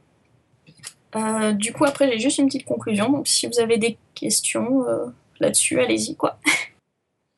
Bah, moi, j'en avais quelques. Moi, mais je crois que tu viens d'y répondre, en fait. Tu vois, je me demandais pourquoi, si si on savait expliquer avec les modèles que tu proposes, pourquoi certaines idées comme les théories du complot, les médecines alternatives, tous ces trucs-là, ont tellement de succès alors que c'est c'est tellement irrationnel. Euh, mais finalement, avec les, différents éléments que tu as donnés, enfin, je, me rends compte que c'est un framework quand même assez, complexe entre ces notions de diffusion, attrait, accessibilité, les différents biais, etc. L'une dans l'autre, c'est une matrice euh, super compliquée qui fait que si, l'idée arrive à se faufiler, à faire son chemin euh, à, travers tout ça, elle a de, bonnes chances d'avoir plus de succès que, les autres. Je maîtrise pas du tout suffisamment le modèle pour voir en quoi euh, la théorie du complot euh, euh, ressortirait de cette, de cette moulinette avec plus de succès que, je sais pas moi, une explication rationnelle d'un phénomène observé. Mais je sens qu'il y a des réponses dans, dans ce que tu as dit. Bah, en fait, la- les trucs type théorie du complot, du coup, c'est vraiment dans le livre La pensée extrême de, de Gérald Bronner qui, qui a des trucs comme ça qui sont assez, assez chouettes. Mhm. C'est euh, déjà, il y, a- il y a pas mal de façons d'y arriver, et en fait, il n'y a pas vraiment besoin d'être irrationnel pour y adhérer, entre guillemets, dans le sens où, euh, d'un point de vue cognitif, les théories du complot, elles ont une espèce d'effet de dévoilement. De d'un coup, on a l'impression d'être plus intelligent, d'avoir compris plus de niveaux du truc.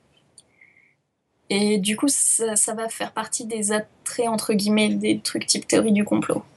D'accord. Oui, c'est vrai que c'est super intéressant, je trouve, parce qu'effectivement, euh, c'est complexe. Comme, comme dit, il y a Gpip dans, dans la chatroom qui dit euh, ça, ça bloque tout, toute idée d'esprit critique. Et, c'est vrai que ça fait penser aussi à ce que tu dis, Alan, quand tu dis que c'est pas du tout rationnel, en fait, tout ça. Et euh, cette théorie du complot, euh, j'ai l'impression que souvent les gens qui, les utilisent, euh, pas toujours, mais ont besoin de rationaliser quelque chose qui est, qui est surtout émotionnel souvent en fait. hein. Ça me donne cette impression. hein.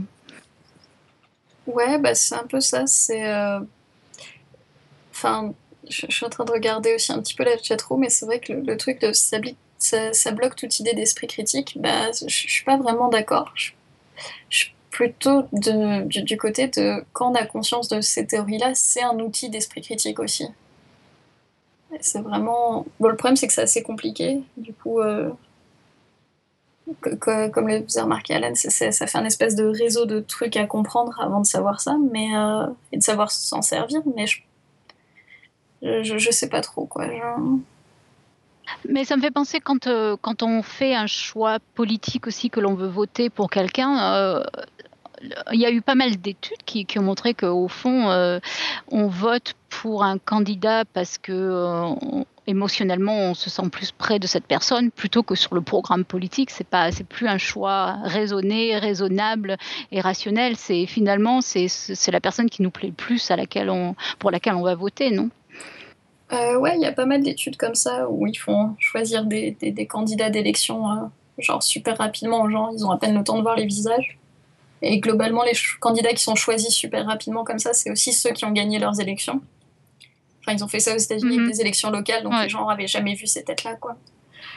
Et enfin, il y a, il y a de plus en plus de trucs comme ça dans, en psycho qui en sont à, à- à déduire que globalement, on, on fait ce que nos intuitions et des mécanismes qui sont assez rapides et assez, assez intuitifs nous disent de faire. Et ensuite, il y a d'autres choses qui nous donnent de- des bons arguments et des bonnes raisons pour essayer de défendre ça auprès des autres gens, quoi. Mais, euh, mais oui, Oui, ça, mais- c'est- Et, c'est vrai que la question, pour aller plus loin, la, la question c'est donc euh, qu'est-ce que c'est que l'intuitif finalement? D'où vient l'intuitif? D'où nous viennent ces, idées finalement? D'où nous viennent cette façon d'agir? L'intuition, ça vient de quoi en fait hein?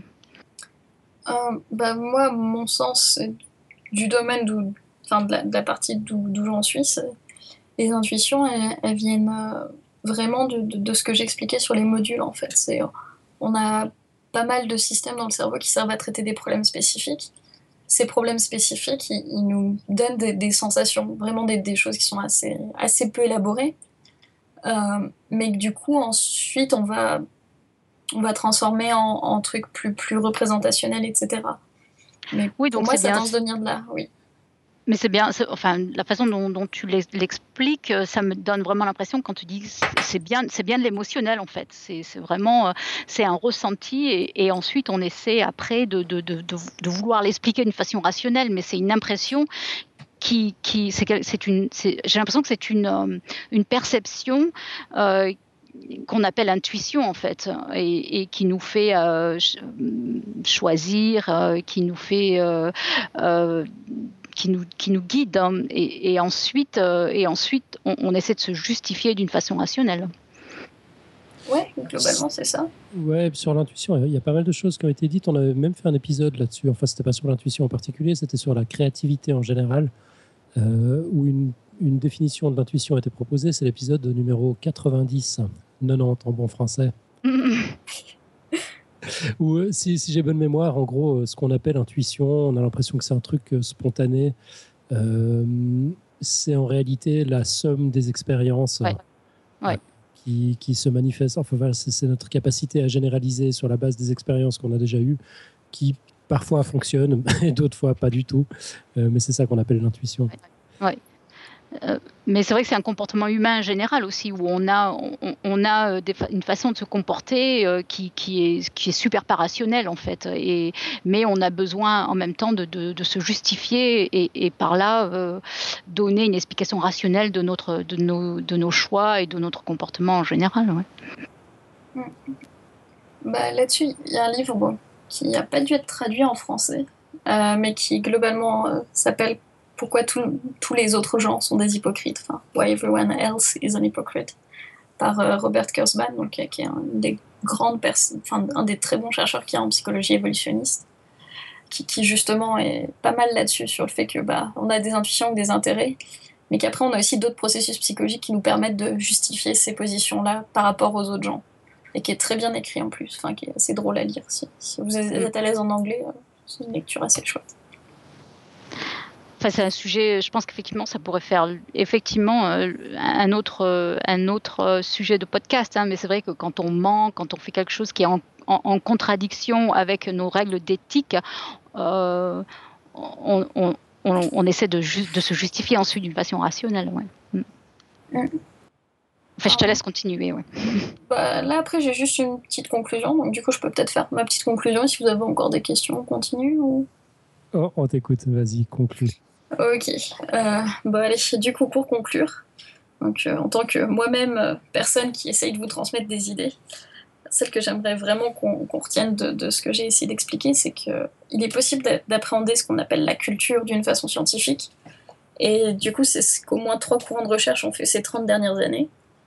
En quelques mots, c'est pas nécessairement la culture qui impacte la psychologie humaine, euh, parce que ça a quand même été une version qui a été assez dominante dans les sciences humaines pendant très longtemps mais c'est plutôt notre psychologie, notre cerveau et notre cognition qui, parce qu'ils portent notre héritage évolutionnaire, nous permettent non seulement d'avoir des traditions, mais déterminent aussi ce qu'il y a dans notre culture, quelles sont les idées qui vont mieux se transmettre, et quelles conditions participent à la diffusion qui, qui réussit d'une idée. Euh, donc voilà, juste pour finir, j'espère que les idées que j'ai abordées ici seront un petit peu contagieuses aussi, euh, et que je vous les aurai présentées de façon assez claire et que vous aurez apprécié ça. Euh, donc si ça vous intéresse, n'hésitez pas aller voir un petit peu les références. Euh, dans le livre d'Olivier Morin, qui est vraiment, vraiment très bien là-dessus. Et en plus, pour l'instant, il est en français, il sera publié en anglais, je crois, cet automne. Donc du coup, pour une fois qu'on a un truc à, avant les Américains et les Anglais, euh, je peux que conseiller d'aller le lire. Excellent. En, en version électronique, j'imagine, comme tout le monde. Euh, je sais pas exactement, à vrai dire. Ok, bon, on regardera, on mettra, on mettra le lien dans les notes de l'émission. Mmh. Mais euh, non, parce que c'est vraiment une très bonne synthèse. Ça, ça, aborde en beaucoup plus de profondeur tous les trucs que j'ai expliqués. Il y a beaucoup plus d'études de cas qui sont, qui sont vraiment bien, y compris sur les, les contes, les jeux d'enfants et pas mal de trucs. Très bien. C'est vrai que ça, ça donne vraiment envie. Euh... J'espère que je l'ai bien vendu. Ouais, euh, oui, oui, franchement. Écoute, moi, moi, pour la première fois, tu m'as donné l'impression ce soir qu'on commence un petit peu à comprendre de quoi on parle, en fait, quand on étudie la culture d'un point de vue scientifique, que c'est encore super compliqué, que c'est une science très jeune, les idées sont en train de se mettre en place et tout. Mais, euh, mais, mais j'ai l'impression qu'on on n'essaye pas de sursimplifier quelque chose de très complexe, on essaie vraiment de l'aborder par tous les bouts euh, en, en même temps en tenant compte de de tout, quoi, de ce que, ce que nous ont appris les neurosciences, de ce qu'on sait de la communication, euh, de ce qu'on sait euh, de, de, de, la transmission euh, de n'importe quel, quel réplicateur. Enfin, c'est super intéressant. Là, j'ai vraiment l'impression que ça clique. tu tu m'as bonne histoire. J'ai envie d'aller plus loin. Ah, bah, je suis contente que ça vous a plu. Après, pour être honnête, la plupart des articles scientifiques qui sortent là-dessus en ce moment couvrent pas du tout autant d'aspects à la fois. hein. Ah. Ça, ça- ça- ça donne l'impression que c'est unifié parce que j'ai un peu travaillé pour essayer de présenter ça de façon. C'est un ensemble complet, mais souvent les articles sont vraiment plus pour un type de biais, pour un type de modèle. Mhm. Et, mais bon, après, je, suis- je suis assez optimiste sur le fait qu'avoir un modèle qui est vraiment complet, c'est un, truc qui est, qui est atteignable, on va dire, euh, avant que je sois trop vieille. Euh, je crois pas qu'on avait de questions dans la chat room. Euh, je sais pas si les, les membres connectés en ont. Les membres. Euh, non. Non, je pense qu'on en a déjà posé, posé beaucoup au travers du dossier, je pense aussi, donc ça a aidé à. Euh, voilà. Euh, bah, du coup, je... bah, merci Elena. On va passer au, au pitch de la semaine prochaine, si on n'a Pas plus de d'autres questions. Robin? Ludovic est l'un de mes voisins de bureau. Il ressemble beaucoup à Calvin de Calvin et Hobbes quand il rigole. Et il rigole souvent. Surtout quand il parle de sujets qui lui plaisent, par exemple de chimie. Parce que oui, il ne cesse de le répéter, la chimie, c'est la vie. Bon, depuis que nous sommes voisins de bureau, il a une autre phrase qu'il dit régulièrement, c'est « En fait, les maths, c'est génial ». Il arrive parfois à m'arracher un « Ah ouais, en fait, c'est fou, la chimie, c'est bien ». Bon, pas trop souvent quand même. Bref, la semaine prochaine, Ludo, alias Monsieur Génial pour ses voisins, vient nous parler de chimie. Euh, pour des raisons complètement dépendantes de ma volonté et surtout de mon manque d'anticipation, je n'ai plus le thème exact en tête. Euh, tout ce que je peux dire, parce qu'il m'en a parlé à moins euh, 50 fois, c'est qu'il va parler de trucs qui ressemblent à des codes barres en couleur. Voilà, parce qu'il cherchait la bonne image pour essayer de- de- d'expliquer ça sans, dessin, euh, sans image à la radio. Et ce que je peux vous dire aussi, c'est que son dossier est déjà écrit. Si, si, il a juste oublié de nous l'envoyer, mais il est déjà écrit. Ça, c'est ça, c'est normal, Robin, en fait. De quoi? Oui, oui, oui, bien sûr. Non, non, mais ce que je veux dire, c'est que c'est pas parce que c'est un invité que je ramène moi qu'il est comme moi. Il, il a juste oublié d'envoyer son dossier. Il n'a pas été trop influ- infecté par tes. tes Bah, bisous à, pas- bisous pas à tous les auditeurs qui, euh, qui sont en train de retranscrire les dossiers audio de Robin. Ah non, il y a des gens qui font ça pour de vrai? Bah, bien, Non. Non, je crois pas pour le moment. Non, non, non, non, non, non, non, non, arrêtez. Non, non, non, non, je... non. Ça me donnait super mauvaise conscience, ça. Euh, Bref. Elena, Ouais. est-ce que tu es venue avec ta côte? Euh, ouais, bah du coup, euh, oui, je l'ai. Je l'ai dit.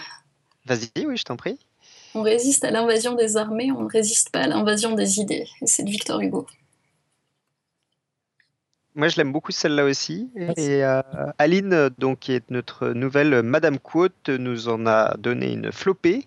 Euh, donc, je sais pas si on va toutes les lire. Euh, ch- chacun choisit sa préférée. chacun choisit la sienne.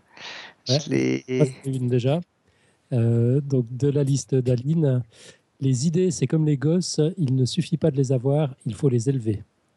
De Daniel Picouli, écrivain français. Moi, j'en ai une aussi qui me fait penser à mon travail de recherche au jour le jour. J'ai des tas d'idées brillantes et nouvelles, mais les brillantes ne sont pas nouvelles et les nouvelles ne sont pas brillantes. de Marcel Achard, qui est un dramaturge français. Oui, je l'aime beaucoup bon. celle-là. Moi, j'en ai une que j'aime bien de, de Lucas, là, du coup, la première. L'art n'est pas d'arriver avec des idées neuves, mais d'interpréter ces idées qui nous entourent depuis toujours. C'est très euh, platonicien. Ouais, moi, c'est un peu comme ça que je vois la notion d'idée. Donc, Platonicien Ah bon? Oui, enfin, je, je- ça fait longtemps que j'ai j'ai pas que j'ai pas étudié Platon, mais euh, parce que j'en avais l'idée, c'était qu'il y avait un monde des idées qui était euh, et que le- les humains, en fait, quand ils exprimaient des idées, ne faisaient que se souvenir d'idées qui, qui, qui étaient déjà là. et qu'ils avaient, qu'ils y avaient juste gagné l'accès. Bon, ça pose un Hmm. certain problème de logique Ouais. par contre, parce que si les idées ont toujours été là, comment elles sont apparues, tout ça? Enfin bref. Bah, il y avait Dieu avant. Ah oui, c'est vrai. Ah oui. J'oubliais Dieu. Bisous à Dieu, au fait. Et oui. Et oui. Et oui. Bon, Non, j'arrête de mais- parler parce que cet épisode sans moi était pas mal en fait. Ouais, c'est vrai que c'était pas mal. ouais. Jusqu'à maintenant, c'était bien, ouais. Et on a un petit plug, alors du coup, Alan, je sais pas si tu veux le faire, du coup. Ah bah c'est toujours le même plug pour notre émission, notre, prochaine émission live en public euh, qui aura lieu le 27 juin. Ce sera à Paris à 17h30 à la Paillasse. Euh, le 27 juin, c'est le jour de la marche des fiertés à Paris. Ce sera seulement Gay Pride. Et puis, bah, nous, on va apporter notre petite touche de science à cet événement. Euh, on va parler de toutes sortes d'aspects de l'homosexualité d'un point de vue scientifique.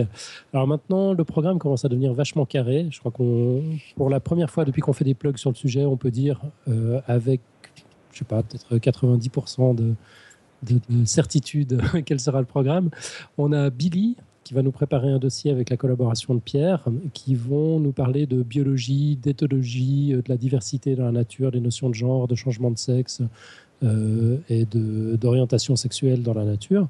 En gros, euh, je crois que Billy est assez fâché avec euh, cette assertion qui était faite à l'époque du, du- de, de la manif pour tous, euh, que l'homosexualité ne serait pas naturelle, enfin qu'elle n'existerait pas dans la nature. Ben là, on va voir que ça existe quand même pas mal dans la nature. Ensuite, on a Citron Vert, c'est une auditrice contributrice qui, avait fait un commentaire sur le dossier d'Irène à l'époque, sur les hormones et l'orientation sexuelle. Euh, elle nous avait dressé le panorama euh, des identités de genre et des orientations sexuelles, avec des exemples assez parlants, avec de la pizza et des pâtes. Elle, avait fait un commentaire super qu'on trouve encore sur, sur le site. Du coup, elle va venir nous, elle va convertir tout ça en dossier, elle va venir nous le présenter. Ensuite, on aura Thomas. Thomas, c'est Mendax dans la tronche en biais, euh, une chaîne de vulgarisation scientifique, enfin plutôt orientée zététique, euh, que vous pouvez retrouver sur, sur YouTube, qui va nous parler euh, de génétique et d'homosexualité. Et puis, on aura une interview de Franck Ramu. Donc, Franck Ramu, euh, c'est toi qui l'avais euh, interviewé, euh, Johan qui nous parlait. Oui, c'était en janvier dernier. C'est ça. Et il nous avait parlé euh, du sexe du cerveau à l'époque. Bah là, il revient, il va nous parler euh, du même genre de choses, euh, mais en ce qui concerne l'orientation sexuelle. Est-ce qu'il y a un cerveau des homos? Et puis, est-ce qu'il y a des, est-ce qu'il y a des liens? Il, il disait, enfin, il évoquait vaguement le fait que le cerveau, enfin, certaines zones d'un cerveau d'homme homosexuel euh, sont les mêmes que celles d'une femme hétérosexuelle qui s'active dans, dans telle ou telle euh, euh, situation et, et vice-versa. Enfin, il va creuser un petit peu, quoi. il va nous en dire plus sur, sur le cerveau des homos. Ça sera pour la Juste pour rappeler, oui, euh, Franck Ramu, qui est euh, directeur du labo d'études cognitives euh, de euh, l'univers de l'école euh, de la rue d'Ulm à Paris, l'école normale supérieure. Ouais, tu C'est- connais Ouais, c'était aussi le dir- enfin, c'est aussi le directeur du master que j'ai fait en fait. D'accord. Euh, dans la deuxième partie, euh, donc euh, c'est cette première partie, en gros, euh, on, on- on va parler de, de nature. quoi. La deuxième partie, on va parler de comment ça fait les promos. Euh, moi, je vais commencer avec un, petit sujet de psycho euh, basé sur un livre que j'ai lu récemment qui s'appelle The Velvet Rage, euh, qui explique la difficulté de grandir gay dans un monde hétéro. David Loureiro va nous faire un hors-série de, de Lisez la science avec quelques livres qui traitent de l'homosexualité. Antoine Gaudin, qui est un spécialiste du cinéma, va venir nous parler de l'évolution des représentations homo au cinéma. Et puis Vlad Tapas, de la tronche en biais, euh, va nous parler des représentations homo, enfin des représentations LGBT en général aussi, mais dans la culture populaire, notamment dans les jeux vidéo. Et puis une troisième partie avec David qui sera avec nous, David Xil, donc qui sera avec nous en serré. On projettera une vidéo qui va nous parler du mouvement et de la théorie queer. Un sujet, un sujet à l'Axil, quoi. Mais sauf que là, il va faire cinq minutes, il n'a pas le choix. Donc il va faire juste le titre. C'est ça. Euh, Stéphanie Gardier va nous parler de santé publique. Euh, elle va euh, parler de la question de l'homosexualité et du don du sang. Nico va nous faire un sujet sur les stats, ce que nous apprennent les sites de rencontres sur l'homosexualité. Donc, c'est une exploitation des big data qui, nous apprennent des choses. En, gros, l'idée, c'est ce que nous disent les, les, chiffres que fournissent les gens quand ils savent pas qu'ils sont en train de fournir des chiffres. Ouais, c'est ça. Le, le, plus intéressant, parce qu'on va, on va en reparler, c'est que c'est pas une, c'est pas une étude scientifique très sérieuse euh, vu que c'est sur un site. Mais le gros intérêt par rapport à toutes les études qui existent, c'est que c'est des gens qui ont été interrogés entre guillemets sans le savoir. C'est ça. Et on, on, apprend vraiment énormément de choses. C'est super intéressant. Et puis, pour couronner le tout, on a notre amie euh, Aline B, qui va venir de, Franche-Comté, exprès, pour nous faire sa côte en direct. Elle prendra le, micro de l'antenne de Podcast Science pour, la première fois. Donc ça va être vraiment très très cool. Euh, bon, ça va durer pas mal de temps, hein. l'une dans l'autre. On en est à trois heures. On essaye de, raboter le programme un peu partout pour que, ça ne pas trop longtemps. Mais là, on en est à trois heures de programme. Si les intervenants arrivent à respecter les délais qui leur sont impartis, on n'a pas encore commencé le bras de fer avec Billy. on y arrivera. Il est déjà pratiquement gagné avec David. Hein. C'est très fort, on est très fiers. Euh, bah, ça promet d'être très sympa. Et puis, on ira manger tous ensemble après. Euh, c'est Julie hein, qui, qui, organise, qui coordonne tout ça. En tout cas, on a l'aide de Xavier dans les coulisses pour, pour, organiser tout ça. Donc, ça roule. Quoi. Ça, ça et, bien et ça super. Et peut-être qu'on peut dire deux mots sur les dons. Euh, parce que, mine de rien, c'est la première grosse utilisation qu'on fait des dons. Donc euh, on s'en est servi pour l'instant surtout pour payer des billets à des gens qui n'ont pas les moyens de, se déplacer euh, jusqu'à Paris et qui vont faire des interventions ou des dessins. Euh, mais voilà, donc on se sert de vos dons pour faire plus de science avec joie, donc c'est cool. Et, et, voilà, ma foi. Ouais, ah, puis ce que j'ai oublié de, de dire, c'est que bien sûr, ça va prendre la forme d'une radio soirée, d'une soirée radio dessinée. Pardon, je suis un peu, un peu claqué là, j'ai de la peine à aligner les mots. Euh, du coup, on aura des interventions euh, de la part de nos amis de Strip Science. Euh, pour le moment, on en a tout plein qui seront là. Il y aura notamment Inti, qui ne pourra pas rester jusqu'au bout de la soirée, mais qui sera là un moment avec nous, qui vient exprès de, de Belgique. il y aura Mel, Philippe Lapin, Arnaud Raphaëlian, qui va nous ramener également Hélène Morel de la revue Le Vilain Petit Canard. il y aura Cam de Strip Science, Diti, Enfin, une joyeuse bande de, de dessinateurs. Toi, tu vas peut-être dessiner un petit peu aussi, si tu as le temps, Nico bah, Je vais tâcher, ouais. Ouais. Bah, bref, ça va être la fête, quoi. Tout ça dans la bonne humeur. Ça va être vraiment, vraiment très, très voilà. cool. Et il vous reste plus qu'à vous habiller pour l'occasion en allant sur notre boutique avec la magnifique affiche de Pouillot. Ouais, bah le t-shirt. S'habiller avec le t-shirt sur lequel il y a le dessin, parce que s'habiller oui, oui, avec une affiche, on va avoir des trucs. Euh... Euh, c'est parce qu'il est un peu traumatisé. Je, je, je lui ai dit qu'il. Enfin, j'ai expliqué à Nico Tube récemment les détails. Donc, lui, il va devoir défiler sur un char. je suis pas traumatisé, je t'ai dit avec plaisir, mais j'attends le char. oui, bien la préparation. Mais les autres pourront s'habiller normalement. Il n'y a que Nico qui sera sur le char avec des plumes partout. C'est toi qui vas pas m'assumer. J'assume depuis trois ans. Il n'y a pas de souci. Vous êtes mignons, petit couple. Ok, bah merci à Elena pour euh, ton dossier, à Olivier euh, du podcast euh, Proxy pour l'accueil à Lyon et à Pouillot pour ses dessins. Ce que je disais dans la chat room, c'est que je, suis très impressionné par le fait qu'on voit Pouillot, il arrive à peu près temps que moi sur le podcast et donc depuis un an, on voit une grosse grosse évolution à chaque fois de ses styles graphiques et je trouve que c'est bien que sur un podcast qui parle autant de recherche, on ait autant de recherche pictural aussi de la part de nos dessinateurs. Euh, merci aussi à Clara qui nous a, euh, qui bien sûr, c'est à travers elle qu'on a ramené Elena, c'est aussi à travers elle qu'on avait ramené Franck Ramu, euh, qui nous a déjà parlé en janvier et dont on vient de parler parce qu'il va revenir en juin. Comme le dirait Alan, Clara est l'agent réplicateur numéro un du même podcast Science. Si ça vous a donné des idées, n'hésitez pas à les partager, à les liker, les noter, leur mettre des petites étoiles sur Facebook, Twitter, Google et SoundCloud, sur nos sites web podcastscience.fm et sur le site du Café des Sciences. Si vous aussi, comme Elena, vous avez envie de présenter un dossier, envoyez-nous un draft pour dimanche 16h. On fera quelques allers-retours et dès que le dossier tient la route, on fixera une date. Et donc, bah, comme l'a dit tout à l'heure Alan, ça sera plutôt pour la rentrée. Maintenant, on est, on est à peu près plein jusqu'à la fin d'année là. Euh, merci, et vous servirez du coup la science, et ce sera votre joie. Bonne soirée.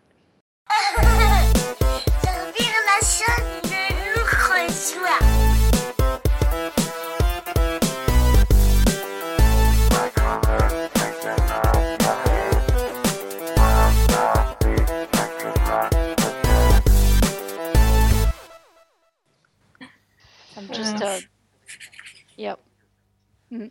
Exactly. En fait, elle a pas fini son téléphone, Irène. On dirait. c'est ça. sorry, sorry guys. no, I'm with you. I'm with you. Tu Ah, sais bon, qu'on est en français, Irène. Ah Juste mais pour c'est vrai.